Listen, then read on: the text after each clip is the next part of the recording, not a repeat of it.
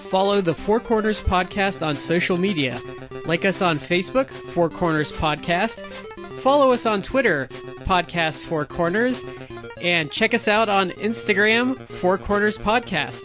You can also subscribe to us on iTunes and Stitcher. Don't forget to leave us a five star review.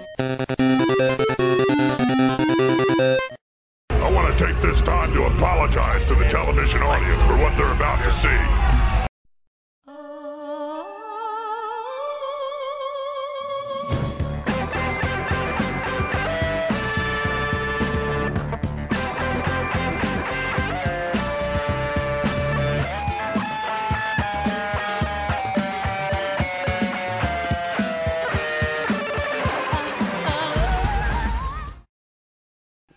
Ladies and gentlemen, welcome to the Four Corners Podcast. I'm Shad here with Brad, and Matt's back. Matt, I'm back. I'm alive. you're back. I'm alive, and now I am 100% full of not only like vaccinated immunity. Now I have uh, I have uh, uh, what's it? Natural immunity. Oh, I thought you had monkeypox. Oh, I man. did have monkey. I did, well, I could have had monkeypox. I believe I accused you of being bitten by a radioactive termite. That's uh, true. then I would then I would have superpowers, which unfortunately I do not. Um, I had uh, I had the COVID. I had the dreaded Omicron. which I got the from, uh, Omicron. Yeah, which I got from. Uh, oh, I won't dis- disclose because I don't want to get sued. But I got it from uh, from from childcare uh, individuals. You know, the sickest, the sickest I ever was for winter, I sat next to someone whose kid was in daycare, and I mm. swear they brought some new disease to reinfect me every time, like I recovered from the last disease they brought in. Like I was sick from, I think October to April that year. You know, they say that after the apocalypse, the only things that are going to be left are cockroaches and Keith Richards. That's not true. Preschool and kindergarten teachers are going to be walking around going, I don't know what you're complaining about.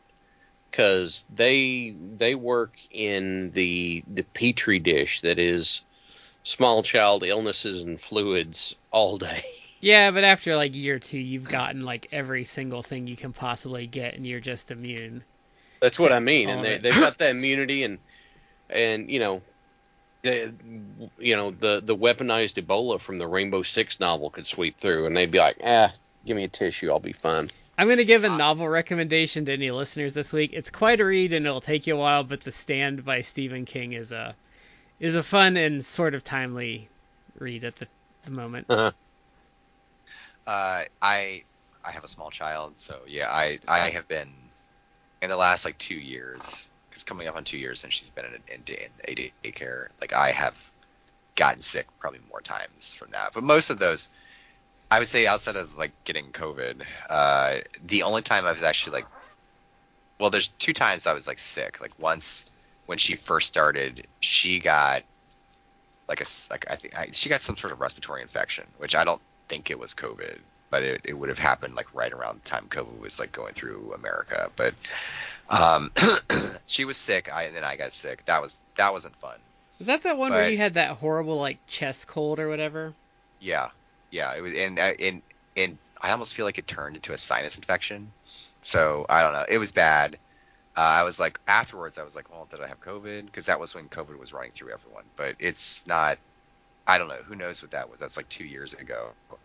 Uh, the time that I got sick, besides COVID, that it really, really wasn't fun. I don't know if I share this when I got um, norovirus. That was over Oh, the yeah. summer.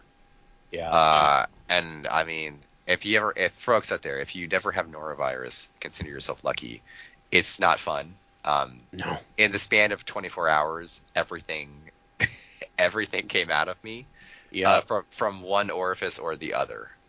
The worst is it- when the worst is when you have to do the dance because they're coming out both ends at the same time. Ah, but I, it was a span of, in the span of like, I want to say six hours or probably like four.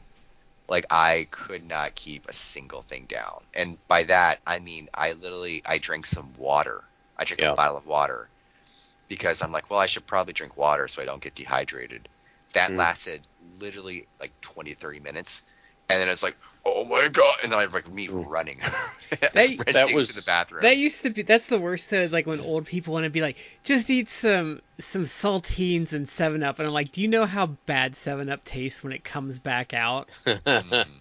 I had then it's uh, just lime and and and bile, and it's awful. the worst instance of non-hospitalized illness I've had. Because I've I'd been in for some um, internal stuff, but just from being sick was the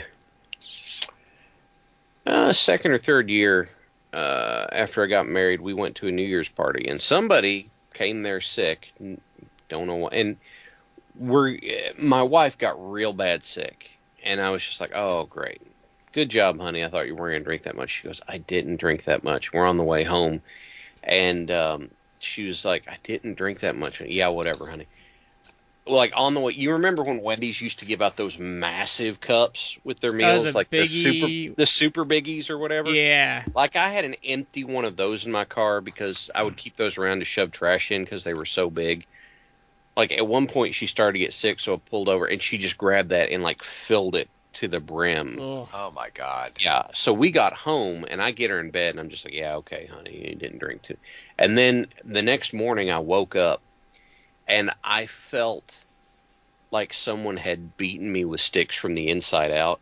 And I'm laying there and I'm like, is this what hit you last night? She goes, yeah. I go, she goes, what are you thinking? I go, I'm thinking I want to die, but the gun's all the way on the floor and I don't think I can manage. Like I took some sips of Sprite and retched so hard that it vomited out of my nose is how hard my body threw it back. That was that was an experience. I've Um, only I've only gone to the ER. Well, no, I guess I did when my gallbladder finally crapped and I was puking severely. But um, the only time I went is a spider. I was working in the basement at the old house and a spider bit me on the ear. mhm. And um, so fun fact: if a spider bites you on the ear, there's not a lot of tissue to absorb the damage, and it's a really great Hmm. way to get cellulitis, which I did. Ooh. So I woke up and like my whole face and like ear were puffed up and there were like angry like red lines like going down my neck into my chest and stuff. It, wa- it was it was a fun time. Yeah, it sounds. So, on that happy start, we're glad Matt's back with us, and we're going to get our shout outs taken care of real quick. The first one is going to go to Collar and Elbow, the wrestling brand, Collar and Elbow brand.com. Use the promo code Four Corners Podcast. That's C number four, capital C in Corners, capital P in Podcast. Save 10% off your order. Our other shout out hands the ball back to Matt. Uh, that would be to uh, Orlando Cologne, uh, who I'm sure has super immunity from everything because his immune system is perfect. so we promised it last week. Here we are. It is our 2021 year end rewards. Hey, it's only this is only what the second full week of January. Yep, second full week of January. So we wanted to give it just a touch of time. Well, I'm covering for. We gave it a little touch of time to make sure we got everything at the end of the year. So Well, you have to let the last. We were gonna do it earlier, but it was gonna be like a two week gap, and I didn't think anything like big was gonna happen, and um, thankfully it didn't, because um, our early contender of Danielson Page two was this year, correct? Mm-hmm. yes, Okay, so that is an early contender for match of the year for this year. Um, but uh, yeah, we just wanted to make sure that we did not like shortchange a match or something that might change the the mathematics. Yeah, I need to go back and catch that one too. But the um so just so everybody knows what we're going to do is we are not going to do an Academy Awards with this and save the the the big awards to the end. We're going to start with the big ones and then have some fun kind of parsing out some smaller ones as we go. Um so we're going to start with one that I know at least between two of us is going to be kind of contentious. But the first one we're going to talk about is going to be Men's Wrestler of the Year. Now, Matt, what, what did you have for Men's Wrestler of the Year? So this one was actually tough for me because I felt like there were there were actually several people that you could probably have considered for this, um, which is kind of like a change of fortunes because I feel in other in past years it was really easy to, to kind of figure out who was the best wrestler of the year. Um, and I toyed, I toyed with a couple people. Um, I contemplated Christian hmm just because when he was signed to AEW, it's no offense to the guy, I didn't expect he would be as useful and as good as he was in like the last half of 2021. Because he has legitimately, like, I would say, there's like two singles matches with Kenny Omega that were really good. There's Yeah. that Kazarian match, like, that he debuted on that's really good. And then he mm-hmm. has, like, at least two multis with Jurassic Express that are just excellent. Yeah. Mhm. Yeah, I mean, he, in my opinion, he's in the he's in the argument for for best wrestler of the year. Like, and it's if you want to actually like do the competition between him and, and Edge, Oh, Edge is a Uh, joke compared to him since he's come back. it's Edge for the story of his career has always he was like the main eventer. He was the one who has multiple title reigns. Yep. He was the one who like his return should be like the big deal. But Christian, in my opinion, like a guy who was he always like the almost like the sidekick, flew under the radar. Uh, he had he had the better year. He had the much better year. Um, so he was in he was in my he was in contention. I didn't pick him. Uh, another guy who was in contention to me just because how good he was at the very beginning of the year and then the last like three four months of the like three months of the year was Daniel Bryan. Daniel Bryan is like perpetually could be in like the top in the top contention for wrestler of the year. Like he's so effing good and he's been good. He's been great. He's been fantastic in AEW. Um I did not pick him. The person I picked is like no surprise. I think I think Brad has. I'm going to spoil things. I think he she chose him too, but I I chose Kenny Omega, and that's partly because like he's had fantastic matches all year round. Uh, but the thing that pushed him over the edge for me is because when he when he finally lost the title to Hangman Page, then he basically he's been taking time off. He's been taking time off because he needs, I think, a couple different surgeries. Mhm. And then it also came out. He admitted it's like, yeah, I've been having some issues with vertigo. And it's Yeah. like, wait, what? What do you mean? Like, uh, like for months. He Yeah. he said he had to train himself, almost like relearning how to wrestle and just manage it. he had and to I- learn to wrestle while the ring would spin. Yes, and Was- and on top of that, his like shoulder issues yeah, I was gonna are say. so bad that somebody made some another wrestler like made this joke the other day. I forget who it was. This is like the last like week or so, but it's it's accurate. It's like he basically was wrestling like with no like he doesn't have like fucking shoulders that that work. Like the fact that he was able to lift them above his head is kind of like a medical mystery.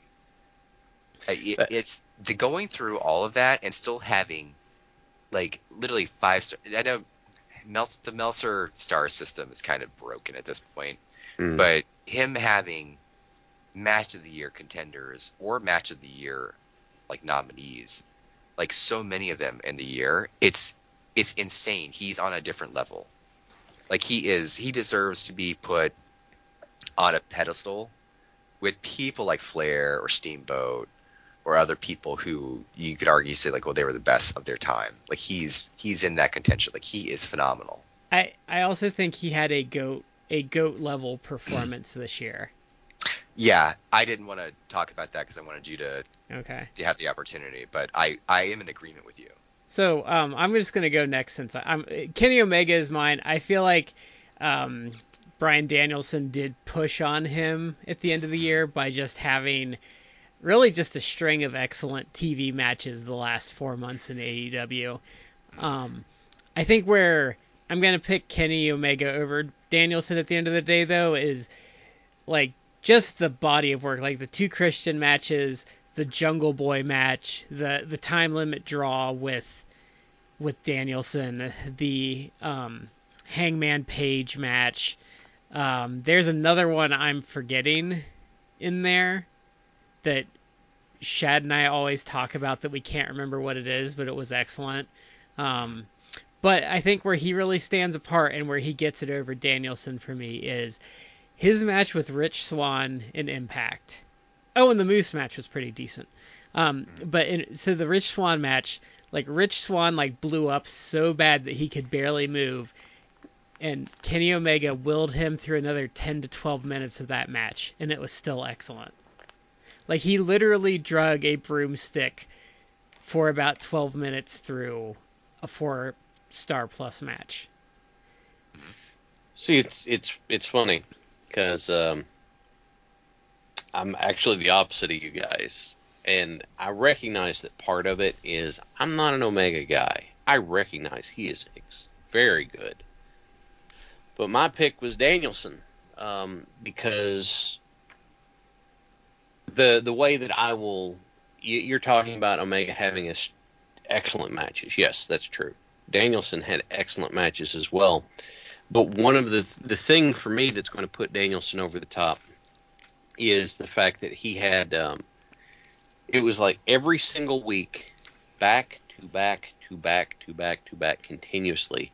He put out really good work with a huge variety of different people who were not, you know, a lot of them weren't top star guys and that sort, but they were still good over and over and over again. And then you know you get to his his feud with Page and and all you know him having this this heel turn where he changed almost nothing but got everybody to hate his guts. He didn't Oh, even change just- his promo style, really, when you think No, about he didn't.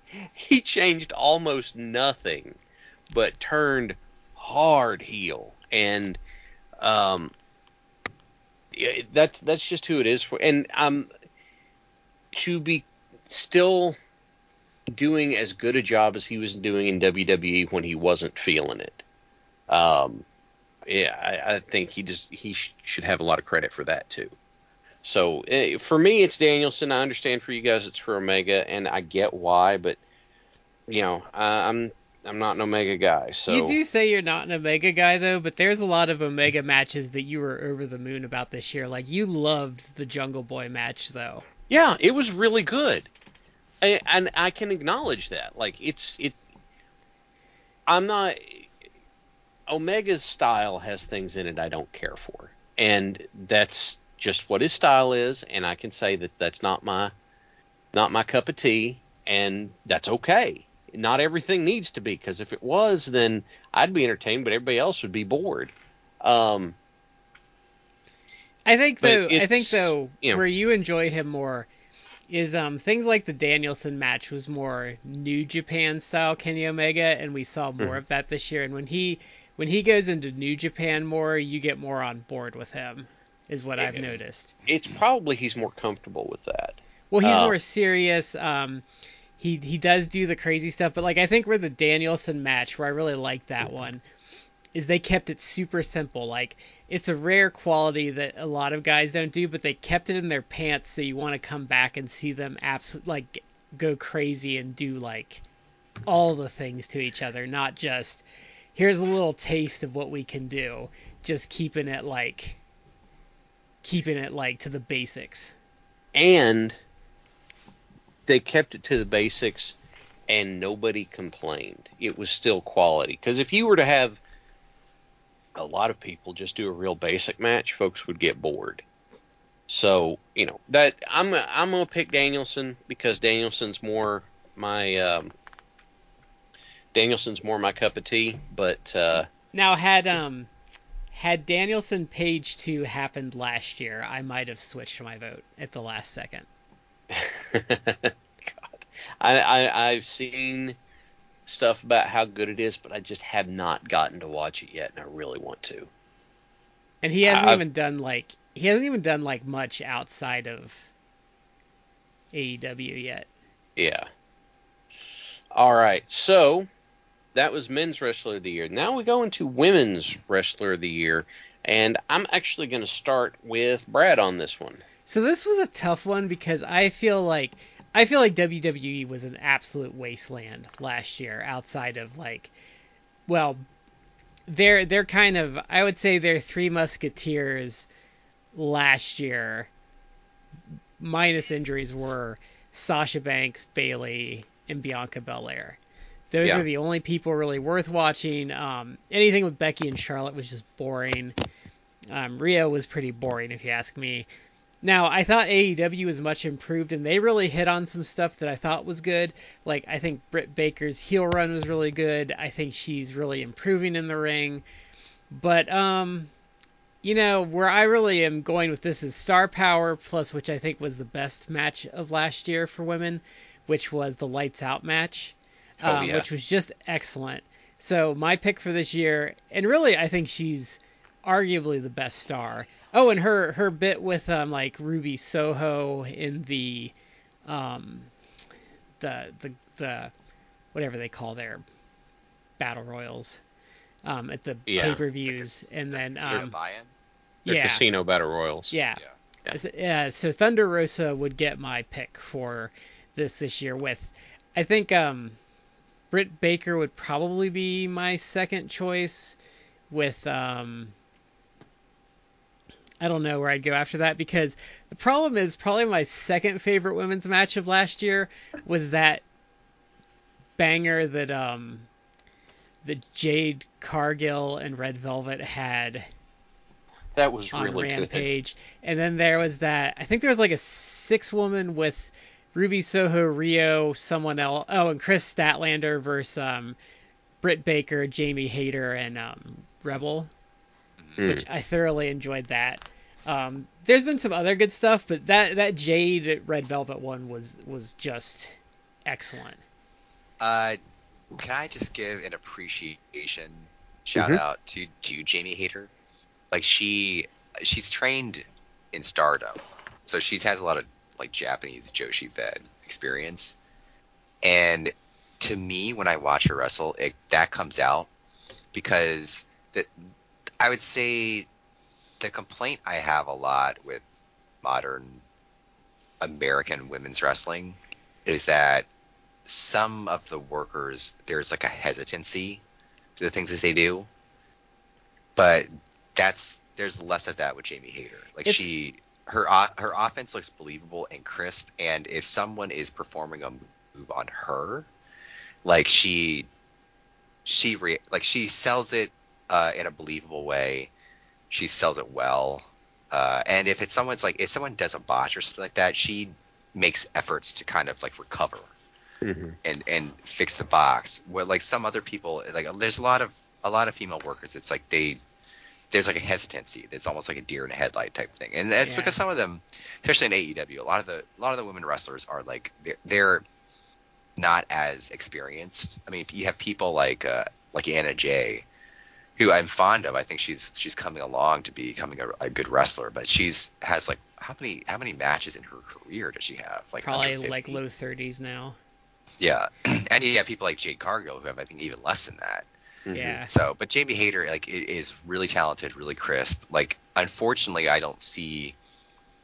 They're gonna do. They they seem to be doing an, an angle with her currently with that they're going to be teasing like a, a breakup or dissension between Britt Baker and her. But I don't. Unfortunately, I don't see Jamie Hayter as like someone that they like they're going to put the belt on or give a run with the belt. No. She's more like a she's more like an Arn Anderson type of foil. Yeah. Uh, I I think um I think Kris Statlander has really made progress this year. yeah. She Oh, was yeah. uh, she was sidelined a bit because of she was injured, but Yeah, because she is improving. she's also good at covering botches because she's like a gorilla and just powers through botches. It's like, That's oh, true. I'm losing you a bit. Like, okay, well, we'll just, I'll just strengthen my way out of this because she's, re- like, if you watch her, she's ridiculously strong. hmm She towers over a lot of other women in that division too. Because there were, She's just oh, so much taller than Yeah. they are. Because there were a couple spots when she had that really good pay per view match with Britt. There were a couple of awkward spots where she just saved it because she's like, fine, like I'm just gonna, I'm just gonna deadlift you out of this mistake we're making.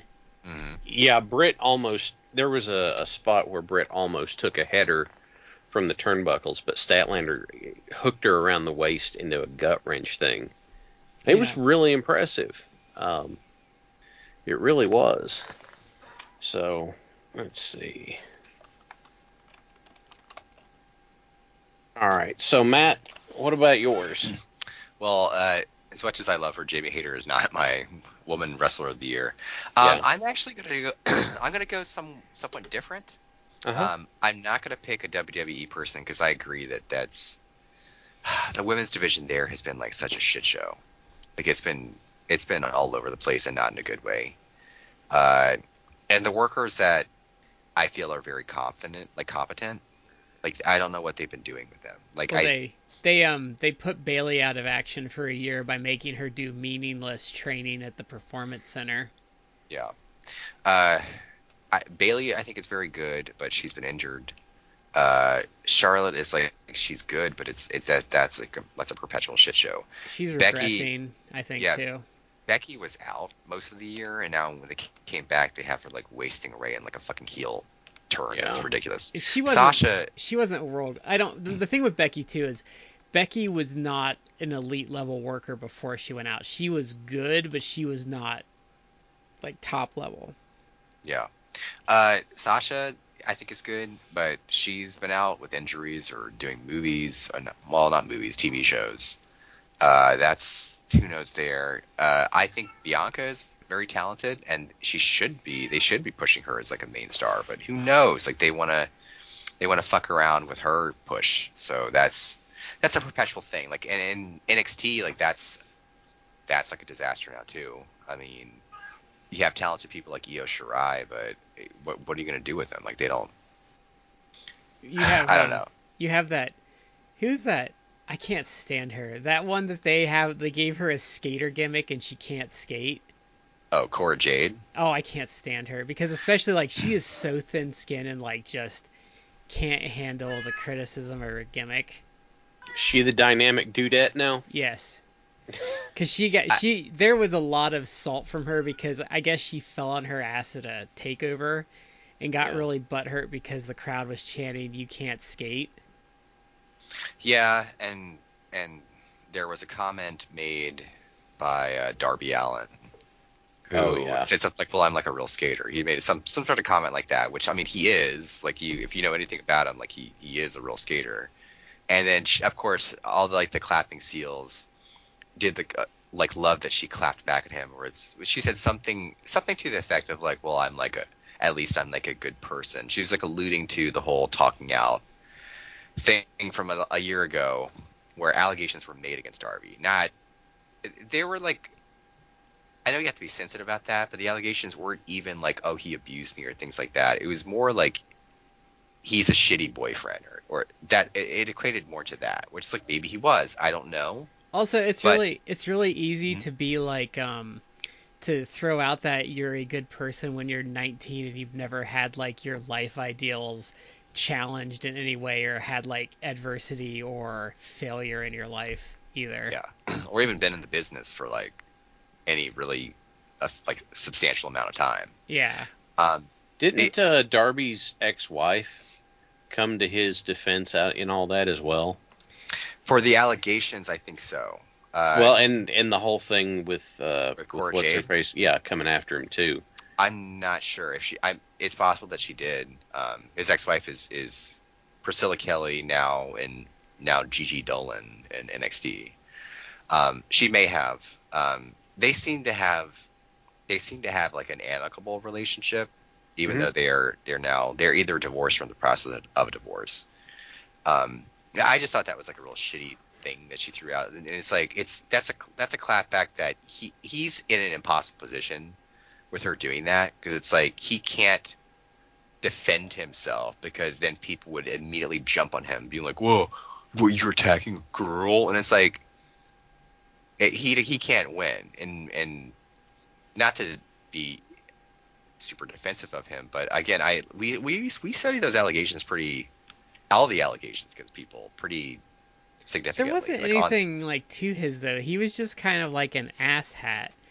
Um, yeah he seems like in a rela- like in a relationship he potentially is like an asshole boyfriend or husband Mhm. maybe even but I, I don't know like because he's divorced from priscilla but they seem to have a good relationship so But, who I knows mean, there he i mean it's he was also young at the time like he was in his early 20s and stuff and all of us were Mhm. kind of shithead that's the, the, the thing i hate about cancel culture and some Yeah. of this stuff is the lack of context. It's like, yeah, we were all kind of shit heels until we were like 25 and like our brains like figured out how to like do the whole mortality thing and like we started to mature. Like that I hate mm-hmm. the lack of context to that, but like her like throwing that out there, like I fucking hate that shit because it's like, you know what, you weren't there and like what is it? She's like 19, isn't she? I don't know if she's that young, but she is very young. she's like she's like super young and it's like it's like yeah why don't you um you know it's real easy to you know throw that shit out there but why don't you go get some life experience and then like get snarky with people about Well, situations and- you weren't there for either. It's just I, I i'm not even defending him. I just hate when i just hate when little you know inexperienced pups at life think that they can they Well, and it wasn't it wasn't salient to the argument either. no It, they said that, and he's like, "No, no, I can actually skate because I know I did this." And her response was, you know, instead of saying, you know, "Hey, you know, you didn't need to, you know, step on me like that. That's that wasn't necessary." Could have just been like, you know, it. The response, "Oh yeah, well you're a duty head or something." It's it's it it wasn't. It was just an attempt. It, it wasn't salient to what was actually going on. So, you know, it, it, it seemed to me, let me qualify, it seemed to me that Darby's like, don't compare us because, you know, I actually, you know, I've done this for, you know, years and i years. hang out with tony hawk yeah, I hang out with Tony Hawk. I know what this is about. Don't compare us because they gave her a gimmick like that. But, you know, that's. Anyway, Yeah. Uh, I, long story short, like there's not someone from the WWE that I'd actually pick here, and there's a lot of good workers in AEW that I could have easily picked. Like Thunder Rosa is, a, I think, a perfectly fine, really good pick, and she has she's really talented in ring, and has super charisma. Like uh, they they seem to be obviously trying to focus on building some stars, like like with Jade Cargill. Um, they're still working and, and making uh, Britt Baker like a focus, which they should because I mean she pulls in ratings. Uh, so I think that DeRosa like I think down the road she will absolutely have a title run, and they're also focusing on people like Ruby Soho, who you know she she was kind of like unrecognized really in the WWE. Uh, so I, I, I fully appreciate what they're doing, but I actually am not going to even pick an AEW person. uh huh.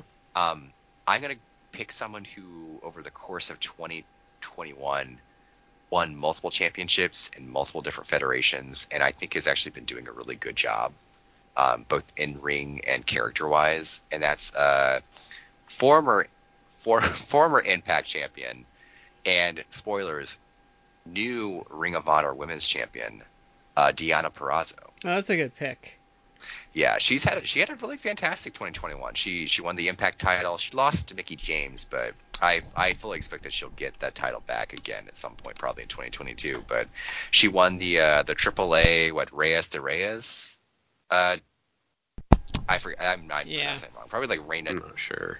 it's also Reina um, de Reyes. it's also led to the Mhm. weird situation where the active impact women's champion is going to be in the royal rumble because they do because so funny thing about how bad the wwe women's division is they can't even they don't even have enough warm bodies for the royal rumble anymore Nope. Yeah, and I'll be honest. More than anything, I'm just kind of surprised that Mickie James agreed to it, given how she got released last time. But she's a professional that's why yeah, she's probably and she's probably getting paid a buku for it. Oh yeah, I'm sure she was like, okay, I'll do it for uh, this amount, and then basically just like like texted them, forwarded them like a really astronomical you know what she pro- number. you know what she probably did she was like thinking a number in her head that she counted how many women were on the roster and doubled it and faxed it over to Bruce and they were like, okay, we'll pay it. And then she's Oh, like, damn it, I should have asked for more. She said uh, this much money and a uh, apology in writing from somebody or something like You know that, what- maybe. You know what probably happened is she probably called their bluff and like, I don't want to do this shit. Like, I want I want five hundred thousand dollars, and they're like, we'll do it. And we're, she's like, well, fuck. Like, okay, like have it in twenties. Yeah. So I my when it, we compare my answer to your guys's, it's going to seem kind of basic. But first of all, let me preface: number one, Thunder Rosa is my favorite uh, woman on the AEW roster because Thunder Rosa not only has a great gimmick and can work, but Thunder Rosa carries herself like someone who will jack you up, Mhm. and it's a it's it's believable on her. So that's something I I like in my wrestlers is somebody who's got the confidence and they've got an aura to them that that you know you know kind of kind of brings a, uh, some credibility with it. Um, over in WWE, they could have done it with Bianca Belair if they had not cut her knees off. Mhm. Just- repeatedly. Yeah, and and that's the shame of it is they had it and then they they lost it. Um, but what I'm going to do is uh, she's been at the top of the division. She got to the top of the division while also improving, and she has been one of the biggest ratings movers, uh, which means that I feel like as much as I like Rosa, I got to pick Britt Baker for this year. Um, just she's just you know all of the work she's done and the improvements she's done have been so good. I, f- I feel like I have to. So You know, um, one thing I really liked that Britt did this year was um, that that promo her and Ruby had where they were just going to town on each other on Mm. Rampage. Mm. mhm. And like you could tell like they were like, Okay, are we doing this? And they just I mean, they were cutting deep like with real stuff on each other too. they were throwing some bombs at each other. Yeah. I, I remember Baker looked at her and said, "You're not the runaway. You're the got fired or something like that." I, I also love Tony Schiavone's like crush on her and that he just rips the shit out of Adam Cole every chance he gets because Oh yeah. he wants some of that that sweet uh Britt Baker action. Mhm. Like they're they're back and forth. Like it's the most I've en- well, I actually think Adam Cole's the best of the Bucks. Like I love that thing they do. It, it makes me laugh every time where he puts someone in the camel clutch. And Yeah. they run the ropes Mhm. like they're gonna do the double drop kick, and they like do the double cheek kiss with him. Yeah. Yeah. Eh, but I just love like him and Tony ripping on each other just cracks me up every time. I Yeah. honestly think that it's more Tony Schiavone is buttering Britt up for that free dental care for all the kids he's got. Mm. Um, Cuz cuz they do it right too because because um in WWE it would just be Adam Cole berating Schiavone, but like Yeah. Schiavone gets some nasty ass burns in on him. he does. Schiavone is is quietly very hilarious. Uh, I and I, I love that they play their relationship like straight. Like they they they could easily. It, this was WWE also. They'd have Britt like berating him at every point, and several times they've had the opportunity to do that and they don't do it and, and it's like oh no we're best friends and it's like they play it straight it's like that's how you, you're actually supposed to do it because then it works and they they play they it, it plays off more friendly than anything else but just the fact that Schiavone rips on Cole all the time. Is Schiavone has a few guys he ripped Cole and MJF and somebody else I can't think of. But it's always funny because first of all he just comes across like he just hates him so much and then second he gets these great little jabs in on him. Uh, is it MJF he he always like Yeah. he's one of them yeah. shit talks MJF he does. Oh god yes. Uh, Brad, uh, the the Adam Cole um, camel clutch the kiss spot, uh, the the two hilarious points where that has gone awry for Adam Cole is obviously like the Dark Order. yeah You had uh, Alex Reynolds and John Silver do it, Yeah. Yeah. uh, and he was like horrified by it. His his facial expressions when he realized it wasn't the Bucks kissing him yeah were fantastic. Didn't and they that, make of a shirt out of that? Yeah, because that led to uh, on their on AEW's like being the elite uh, like web series basically. Yeah. Um, that's where you had like a classic where where John Silver and and and Alex Reynolds were trying to convince Adam Cole to to be their manager, yes uh, which is obviously like a, a an inside joke against the WWE because that was the WWE's like grand scheme for Adam What Cole was that to bring great- to the main roster and What was be that like great uh, name they came up with? It was like They were Muff- But- Muff- Muff Flanagan Yes. Oh, Muff Flanagan And- was one of them. and Budge Budge. And the shirt is like the two of them kissing him, and it's like it, the I think the caption is like Budge. It's like- You know it's I loved that that spot because Cole's expression goes from surprise to terrified to disgusted in about a second and a half. He Yeah. trans through. He just runs through all of those, and it's You so funny. And you know Bruce Pritchard was probably like angrily crying as he had to he had to scratch Muff Flanagan out of his like uh, book of names. Yeah. And he's just sitting there going, "Budge was good. Why didn't we go with Budge?"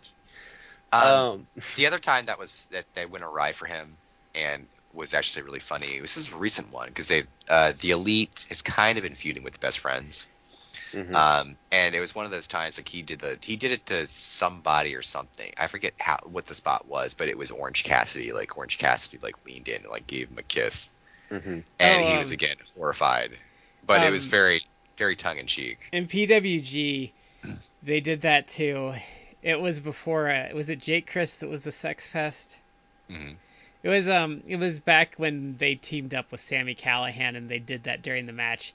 And then Sami Callihan came in the ring and he just full on like I think he even slipped him some tongue while he did it, like kissed him on the lips.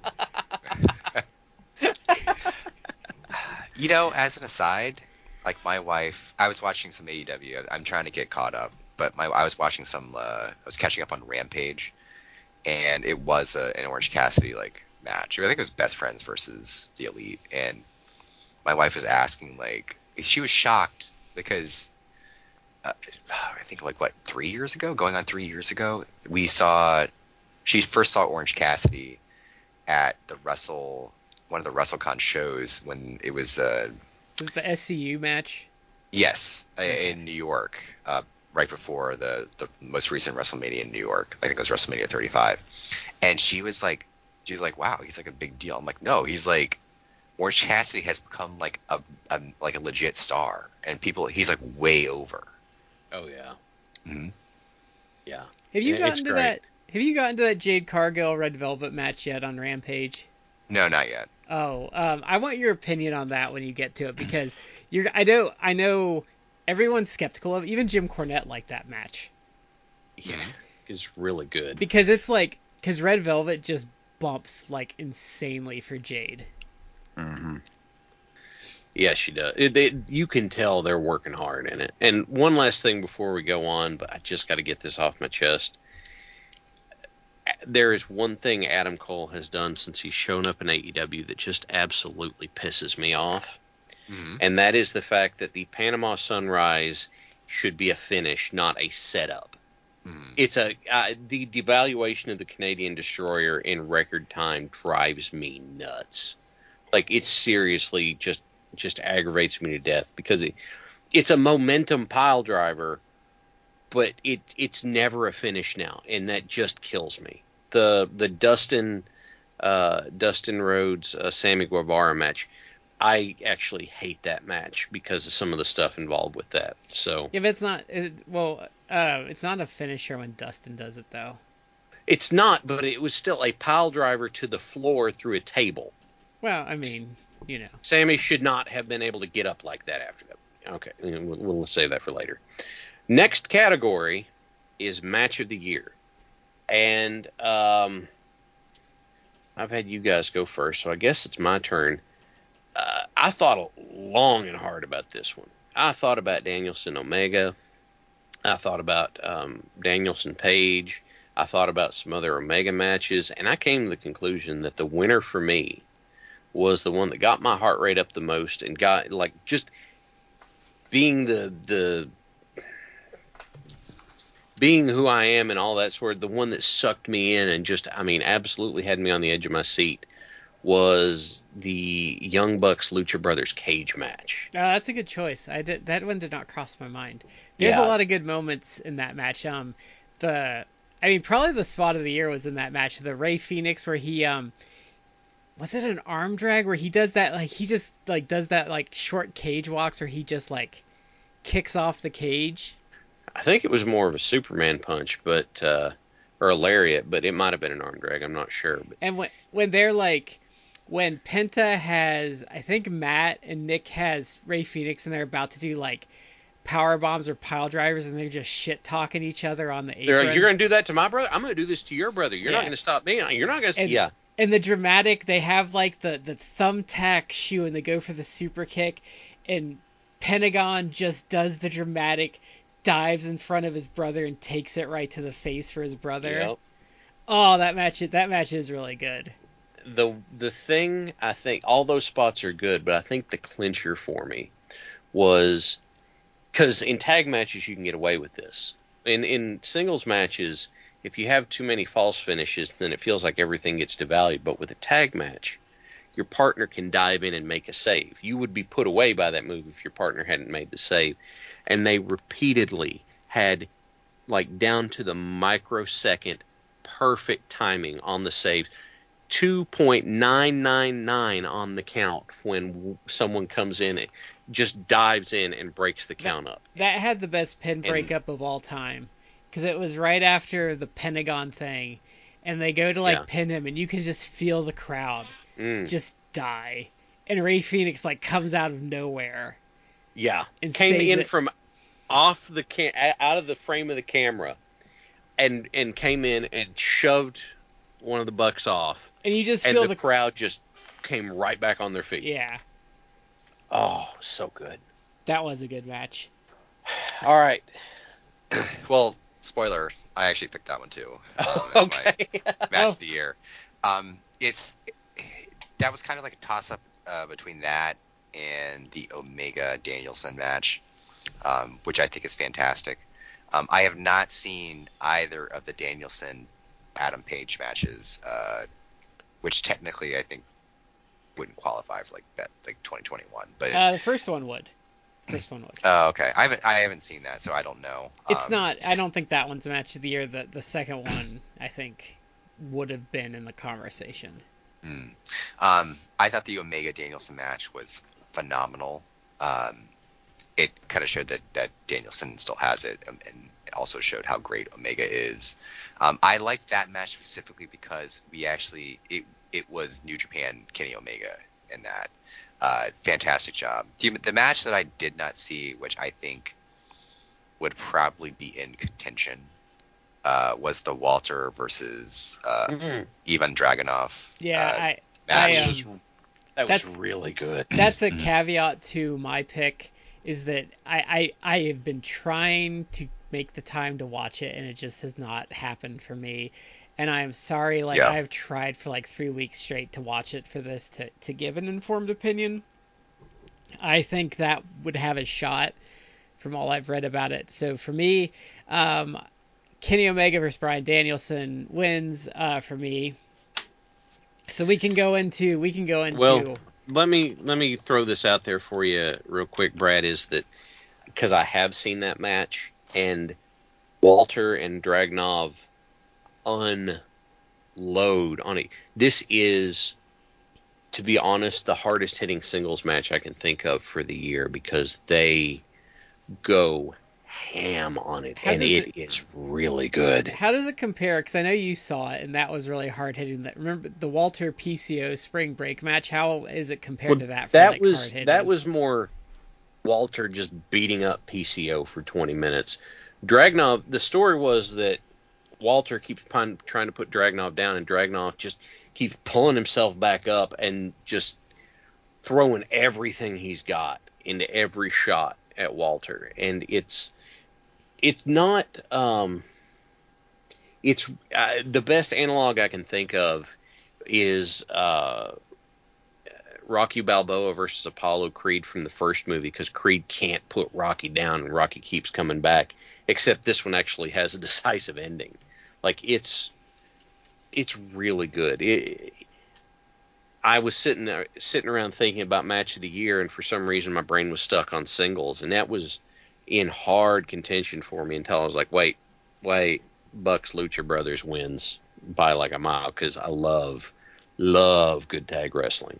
Well, Uh, but it's it's really really good. I think what would hurt it versus Omega and Danielson, I think, despite the technical things, is that it's NXT UK, and that's going to devalue it slightly. Mm, It's so good. So anyway, I think so. Like Matt said, you're getting um, New Japan Kenny Omega. It has that sick, well executed um, dragon suplex on the apron. hmm um them just i mean it's a lot of chops and kicking like i like the last like 30 seconds where they can't get back on their feet so they just start headbutting each other Mhm. um, Yeah. the comebacks the near falls um that what was that off the top rope where Kenio just like launches him was that like a german off the top no it was just a dragon wasn't it I don't remember. um, Um, the the V trigger executions in that match were really well done. Um, there were a couple of those that looked like they were just brutal the way they landed. Was that one that had the um the reverse suplex, the like inverted DDT set up to just a full on reverse suplex throw? Yeah, that was it. That was in that Okay. Um, so That, just that- to- I watched that spot and the first thing that went through my mind is, oh god, that makes my balls hurt because Danielson, the way he landed, I was just like, oh god, that looks like that's a testicles first landing. because that was one where my wife came in like 10 minutes in and like watched the whole thing um just because it draws you in like i went in knowing it was 30 minutes it does not feel like 30 minutes they could have like it could they could have gone for 60 and i would not have given a rat's ass Uh, that was been- that was one that, down. that deserved the fight forever chant, you know. yeah um so that would be my match of the year All right. So now we go into tag team of the year. Um, Matt, I'm gonna have you lead us off on this one. Okay, tag team of the year. Um, you know, there's AEW has a lot of tag teams. I'm not gonna give it to a tag team for WWE because they they just seem like they fucking hate tag team wrestling. Mhm. Um, there's actually tag teams that you could choose from, or probably from the indie scene. Um, I, I, and I also feel like New Japan didn't have like good tag team stuff this year, but I'm gonna go with Lucha Brothers. Like no one is really having like the quality of matches that they've been having outside of like the Young Bucks. Uh, And Matt. I'm I'm with you because I got to give it to the Lucha Brothers yeah too. i'm Yeah. i'm in unison with that because there was Mm. there was that ftr match that was really good the cage match obviously yeah, Um, it was this year, but the the um, they covered poor Rey Fenix breaking his arm really Oh. well. Um, he didn't he did not break his arm. It's just like I guess like a dislocation. Oh, Yeah. okay. but dislocated his elbow. But God, Oh. hard to. Uh, for those who have not seen it, this happened. Don't most- watch it. happened Just don't. Just yeah, don't. it just happened days ago, like the last Dynamite, and it was horrific. Like mo- everyone who saw it was like, "Oh my god, like that's the worst You don't. break or injury I've seen since someone like Joe Theismann or No, um, the dude, the dude in um, uh, the Michigan Louisville basketball championship game a couple years ago, that guy just tore his ankle and like players were throwing up Mm. because it was the so Sid- bad. Yeah. The Sid break, yeah, it, it's up there with those. It's the saving grace was it happened so fast and it was not the focus on camera when it happened. Yeah. Or the um, Chris Weidman and um, Silva breaks too. Yeah, It- was it was not actually a break, so it wasn't something as graphic as like you know bone sticking out, but it Yeah. was it was a man's elbow completely turned in the the, the direction that elbows don't bend in. Yeah. like that's Oh. it, it was bad. It was not it was Oh. not good. I'm shuddering now. Just oh, But the good news for him is he can probably come back from that decently quickly, as long as there's not like um, cartilage Tears. and ligament damage. yeah. Yes, hopefully there isn't, and if they were able to basically relocated in quick Yeah. fashion, which I imagine because an injury of that sort, I'm sure like he got immediate attention. Because the, the And the- the thing you don't want is cartilage damage with stuff like that because that just becomes degenerative, unfortunately. Yes. Yeah. It, it- anytime you start injuring joints, yeah. like that's incredibly dangerous because you could have that cartilage damage, or you could have like tendon or lig- ligament damage, which that's that's usually harder not only to heal, but you can have a lot of long-term issues. Yeah, you issues. don't- hopefully that's hopefully that's not the case here. You don't Um, get good blood flow to your ligaments, so they, they take forever to heal. Yeah. I think Um, he they keep a doctor like a real doctor at ringside, so he diagnosed and probably not only relocated but treated very quickly, heat, Mhm. cold, whatever he needed for it. So I I have I have good hopes for it, but God, that was that was rough. So what's next on our Our next list? category falls to comeback of the year, and some of us have already hit on it. But uh, uh, Brad, who do you have for your your comeback of the year? Um, this really is a no-brainer to me. Honestly, honestly, you can make an argument for Sting. You could make an argument for Sting this year. Doesn't Because- Sting predate 2020 though? Wasn't he 2019? Uh, Well, no, his his comeback Was was, that when was that Winter is Coming 2020. Yeah. Oh, but he didn't okay. wrestle till this year. He's wrestled five That's- matches this year, so I agree Okay. with Brad. I agree with Brad. You can Yeah. make the argument for it because if you're talking like debut, no, his debut was technically in like December 2020. But Mhm. if you want to talk like him actually in the ring doing stuff, it was this year, and I didn't even think about Sting when I was choosing this, and it's like you actually could fucking make the argument that Sting deserves to be in contention because no one, I don't think a single soul expected that like 61, 62 year old Sting to come back and to be doing the shit that he's doing. Like it's okay. Look, it, it it's one thing for for him to come back and do basically a cinematic match, which is like the match that he had uh, with Darby against Team Taz early in 2021. If like you're gonna do like some smoke and mirror stuff, it's like okay, like you, you can have him come back and do that, uh, and it could still be entertaining. But this dude has been out there fucking taking bumps. He's Yep. been wrestling, and it's fucking amazing. Now I understand like he's probably being protected, and the guy he's the guys he's doing it with are largely like very good workers, like FTR. Yeah. but I mean, he's been doing shit that it's like he should not be. He's doing dives from like the fucking top rope Yeah, onto he's- the outside. it's He also cro- yeah, that cross crossbody to the floor. it's at also his footwork. That's the thing that I think really sets him apart. Is like old guys kind of shuffle, and he does Yeah. not do that. He still like moves. Because I think I think the difference with Sting is Sting. Sting is an underappreciated because of that knee injury early in his career, but Sting is a genetic freak. Yes. He is um I, I liken Bianca Belair to him a lot. Just that that freak specimen of athletic prowess. Yes, like it, the raw athletic ability that he possesses, in my Mhm. opinion, like at this point, like he's 61, 62, it's undeniable. Like the, a man his age should not be moving and doing the things that he's doing. And Getting like, yes, I, air. yeah, Yeah. It's like yes, I know wrestling is not real, but it's like it's still there is a certain. De- I mean, Shaq can tell us more than anyone because he actually did it. But like there is a degree of athleticism that you really actually need for wrestling. Like you don't Yeah, have oh, to yeah. be like you know uh, the best uh, wide receiver in the NFL. You don't need like things like that. But there is a degree of athleticism that is kind of required to be you know really elite top level. And him, he's like look at Tom Brady. Like Tom Brady is another guy who's like in his 40s now. Like he should Tom Brady should not be able to to work at the elite level that he's still working at, but he does. And Sting like should not be doing the things except that he is a genetic freak. Like that's the only way to to explain it at this point. Like the guy is he's still in like fantastic shape for a man his age. and uh, he, um, Mm. Matt, I saw him break out a new move this year. Uh, one of you guys sent it to me, but when he busted out the flying toe hold, I was really impressed. Oh wow, yeah. Sorry, I killed your flow. but um, despite all these things about Sting, where he does deserve a shout out, um, clearing away though, and I mean it's not even an argument because we talked about him as a potential wrestler of the year. Uh, Christian Cage really, I mean, showed what a joke um, Edge has been since he's come back.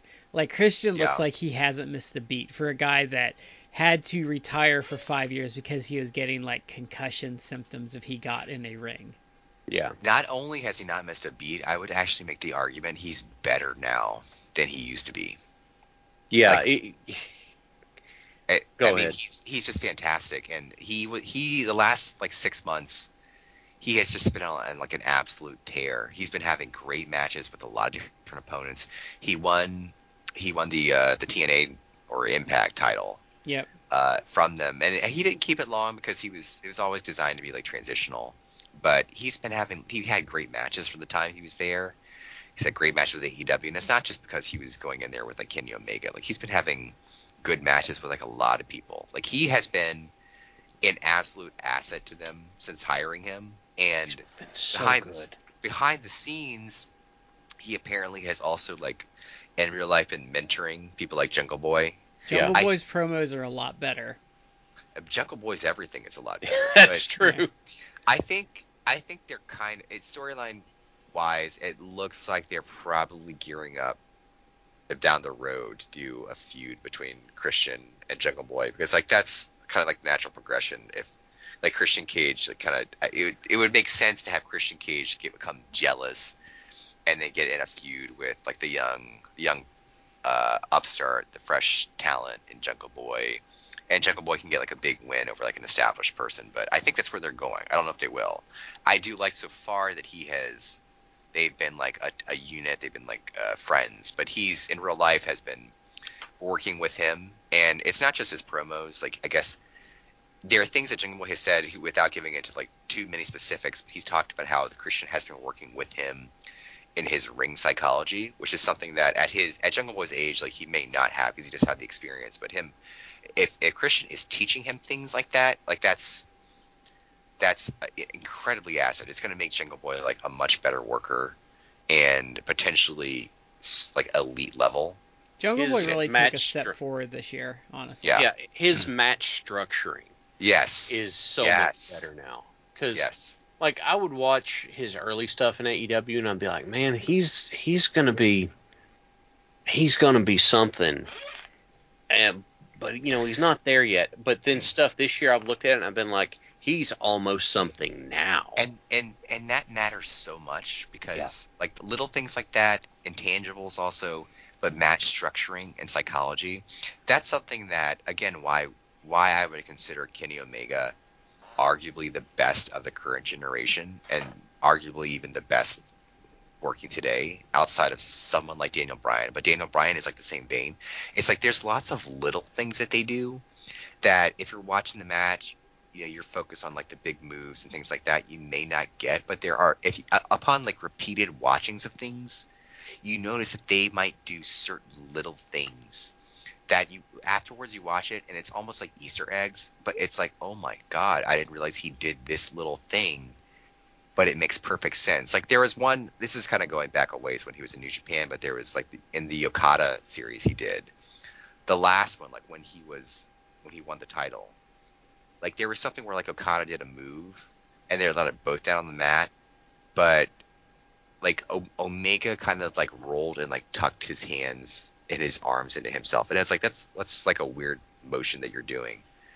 But it was because like he was trying to protect himself from getting like a pin from Okada because they were both in position for that to happen. And it's like little things like that you don't pick up right away, hmm but after you watch it again or you fo- refocus on it, you're like, holy shit! Like that's that's actually like from a storytelling perspective, brilliant. And I feel like Jungle Boy is kind of trying to incorporate things like that into his matches. I And it shows like a progression. It shows like he's thinking a lot more about his matches and story, the structure of things. Like it's it's fantastic. I also want to I want to give Luchasaurus a shout out because I feel like that poor guy does not get the credit he deserves because if you watch those matches, he goes he does a really good job of never upstaging Jungle Boy. Yes, He, He is- knows what his job is. yes, and, it's And- fan- it's great. He knows what his assignment is. Like he knows that I'm not the star here. Like I need to focus on getting the other guy over. And it's especially more important for him because he's a dude who's like, how in real life, how big is he? Like six six? At Maybe least. six five. Yeah, he's big. He's a big dude with a lot of muscles. It's like in a different company, he would be booked as like the main focus and just like you know steamrolling through people. But that's not his position, and he knows it, and he doesn't seem to have any ego about it. Yeah, and hmm. it's interesting because in so many cases when you have a tag team and you've got the big guy that makes the hot tag, like that guy's usually like a star, right? But Luchasaurus has figured out a way. If he's walking that line very, very well of the big guy that gets the hot tag but does not outshine his partner because Jungle Boy is the star of the team. But what Luchasaurus does builds both of them up, but Jungle Boy more. It's it's really impressive. Um, so you know you're right. You're right to give him a shout out there. That's I, I would have hit that on. We've got an upcoming category that'd be in, but it's worth talking about now. Our next category is best character work. I think it's my turn to go 1st Mhm. and um, I got to be honest with you. Best character work of the year, as far as I'm concerned, means I love that Danhausen. yeah, that's my pick. Um, I actually was struggling with this one, and we were talking back and forth, and then you mentioned him. I'm like, why didn't I even think about this? But he's far and away the best Yeah. Guys, character there. Yep. it's a three-peat. Like I agree. entirely. Yes, yes. Vote for him or be cursed. We should, we should, um, I, Very we nice, should, very evil, be cursed. you should, um, you should tag him on Twitter after this and say we're sending him Burger King coupons. Ah, yes, we're rich now. Let's go to Burger King. I'll buy you a Whopper. Davis, where are my Burger King coupons? I am okay.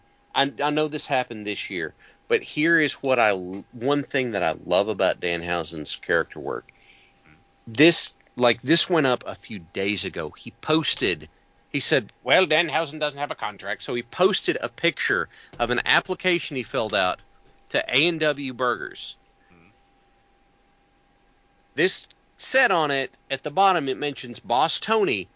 He filled it out because the A and W logo, the ampersand, kind of looks like an E. You're forgetting he drew his face on it too. He he does he does draw his face on it, but it's filled out in such a way he's willing to work Mondays or Wednesdays, Fridays, and Saturdays. Like the whole thing is it's made to look like Danhausen thought he was applying to AEW, Yes. and then the A and W corporate account responded that they would hire him. yes, Like great application. You're hired.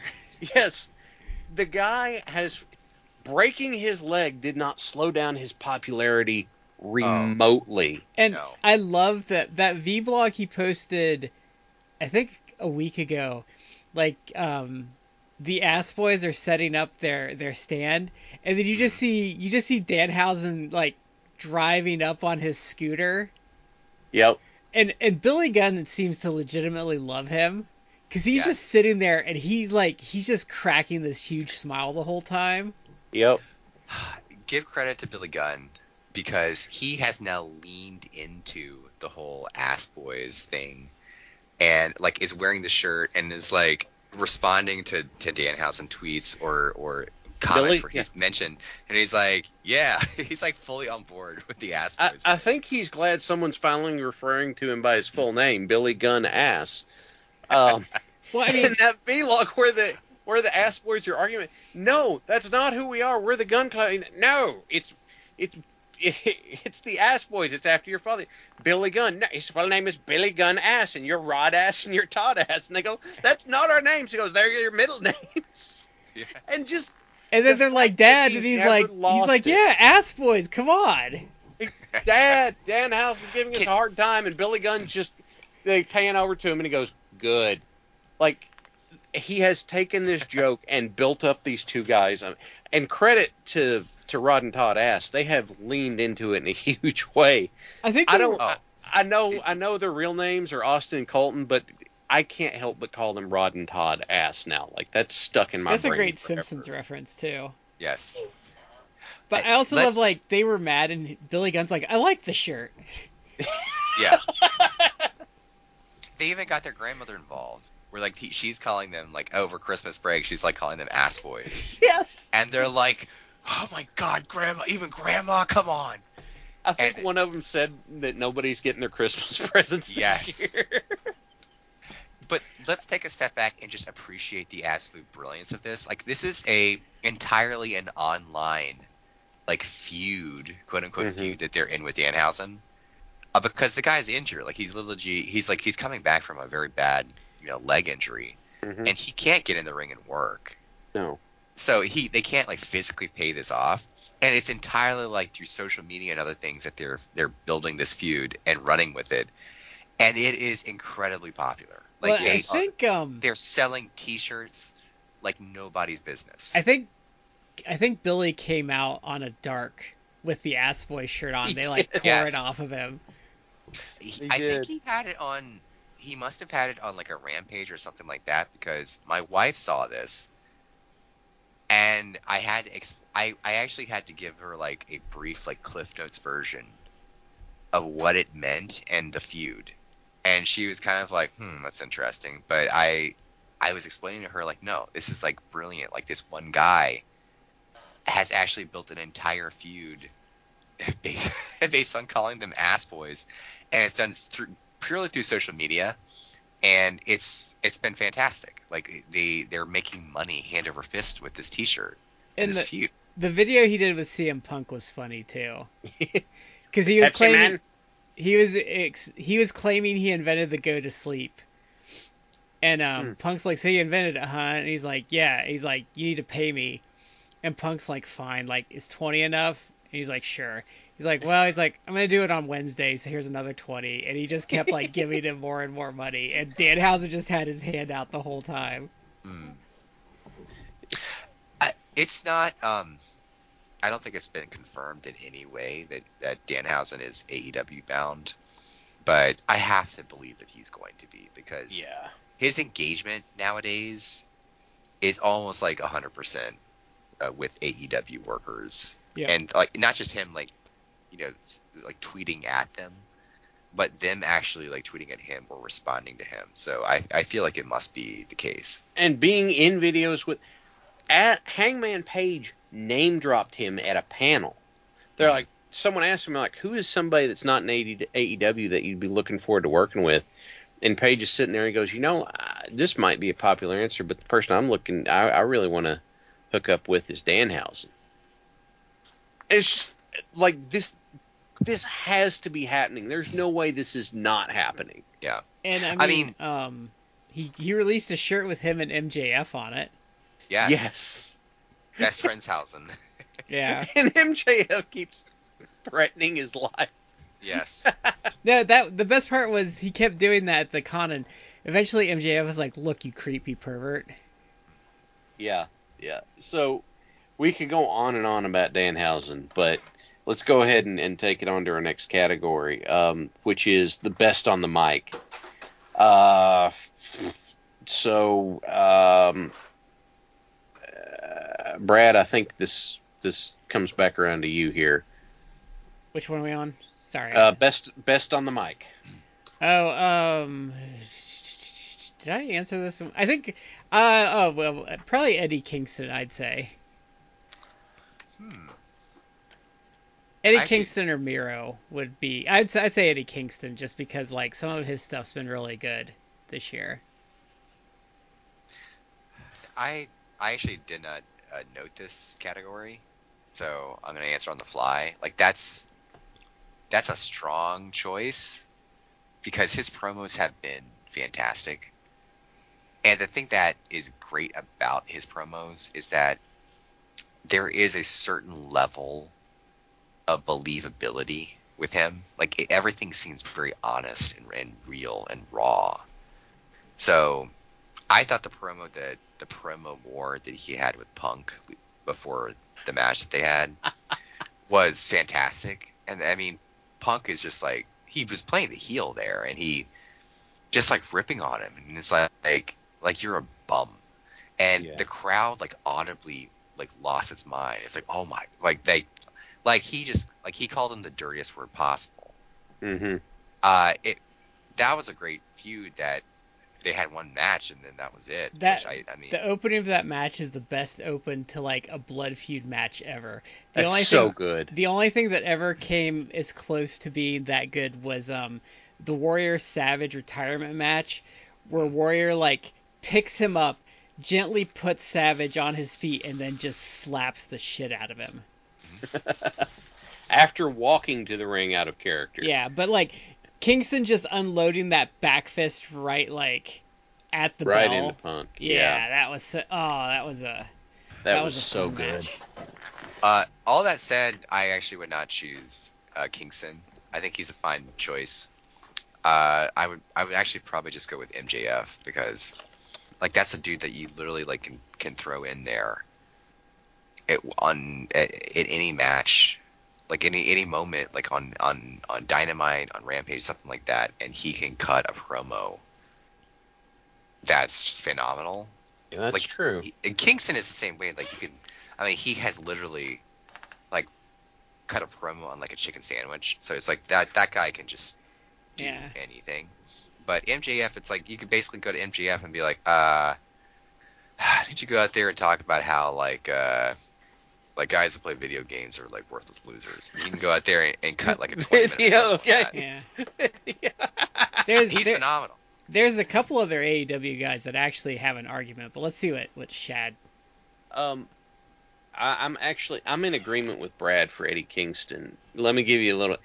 I knew only I didn't know a whole lot about Eddie prior to him coming to AEW. Like we saw him in um on the that episode of NWA Power where you know he really really impressed me there and I went looking for some older stuff with him and that sort of thing but then he shows up in AEW and I love how I you know how some people say like the best gimmicks are are you turned up to 11 honestly mm-hmm. I don't think Eddie's even turned up. I think that's just Eddie Kingston you see out there. But the reason that I, I give Kingston the nod over MJF and you're right MJF MJF is a radiator. He just mm-hmm. produces heat all the time.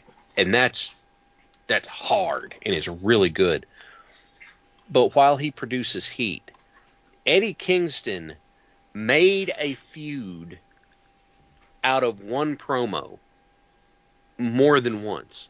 Like he was going into I, I can't remember who it was supposed to be going up against Miro for the the um, the TNT title, but then they had to slot Eddie in there at last moment. Eddie cut one promo and all of a sudden it's just like we are off to the races. Like Eddie Kingston's promo skills, I am I am full on board. You know, I'm on the court of the Mad King at He- this point. He was like he was that that Miro promo. What was so good about that is like it was like Jesus, dude. Did you just read like some Thoreau or something like and Yeah. like just lay this? He looks. He says. He says, "You talk about uh, what your God demands of you. Take my hand, and we'll walk through hell together. And if you make it out the other side, you can see if you're right or not." It's just like that was so.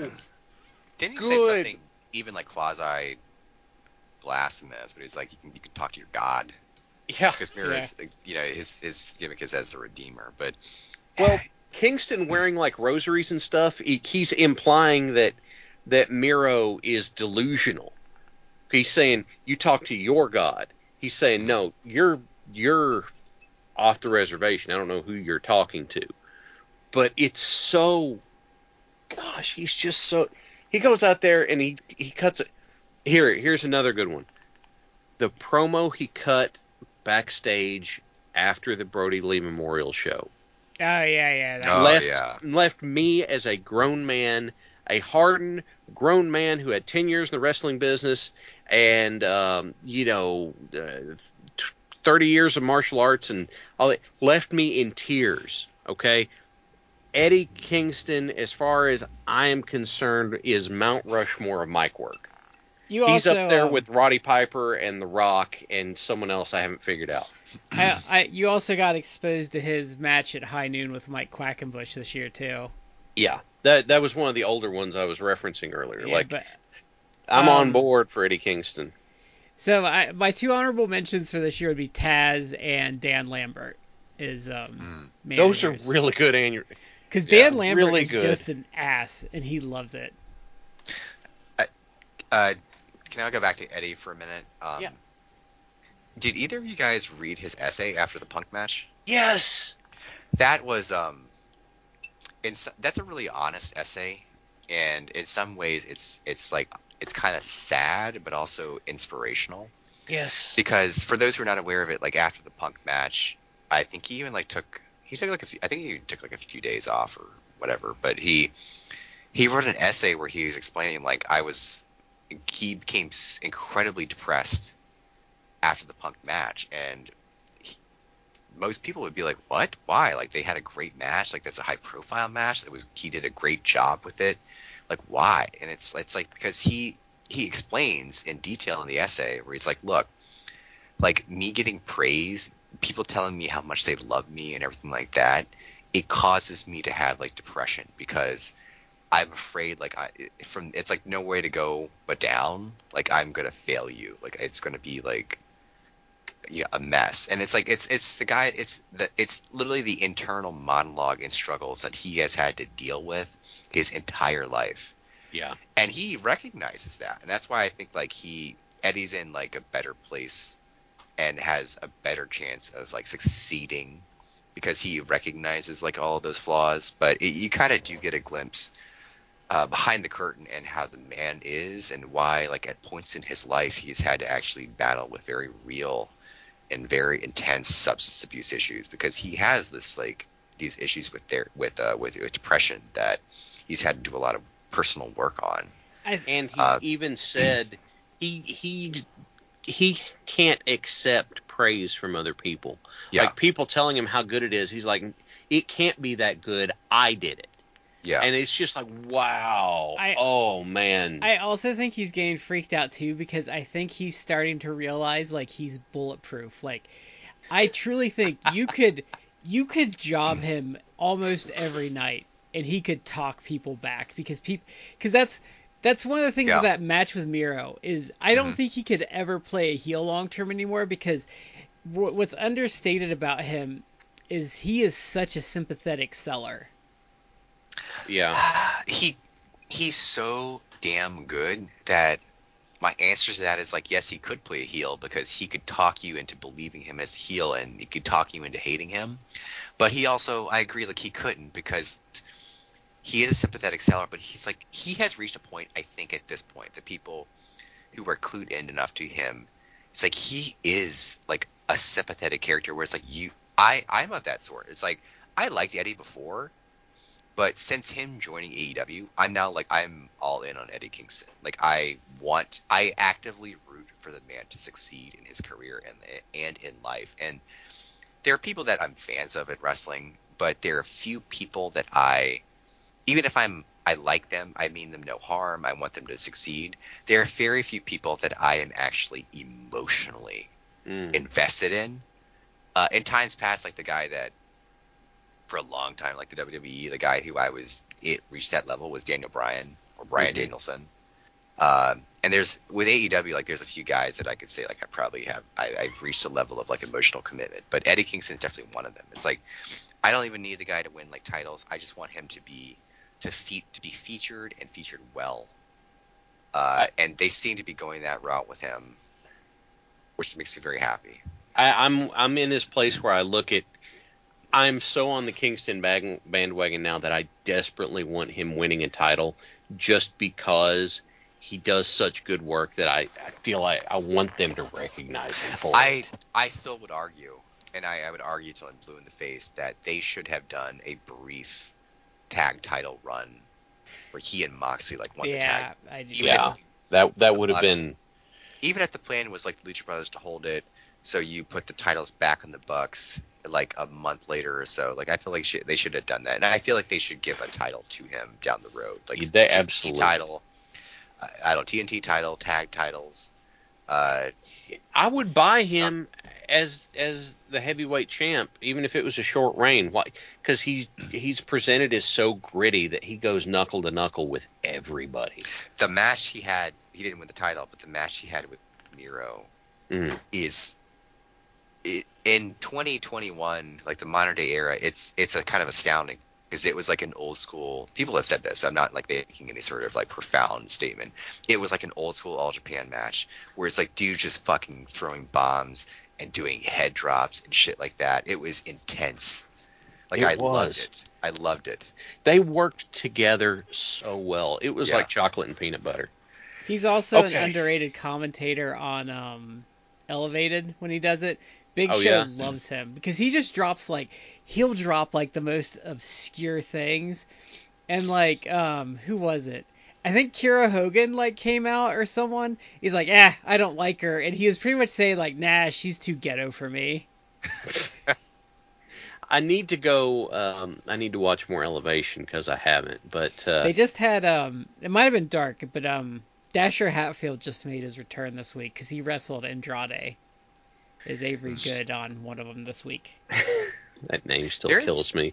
I, I saw something that he tweeted where he was claiming like he's he's he had like only like a few number of matches left and he's like gonna retire.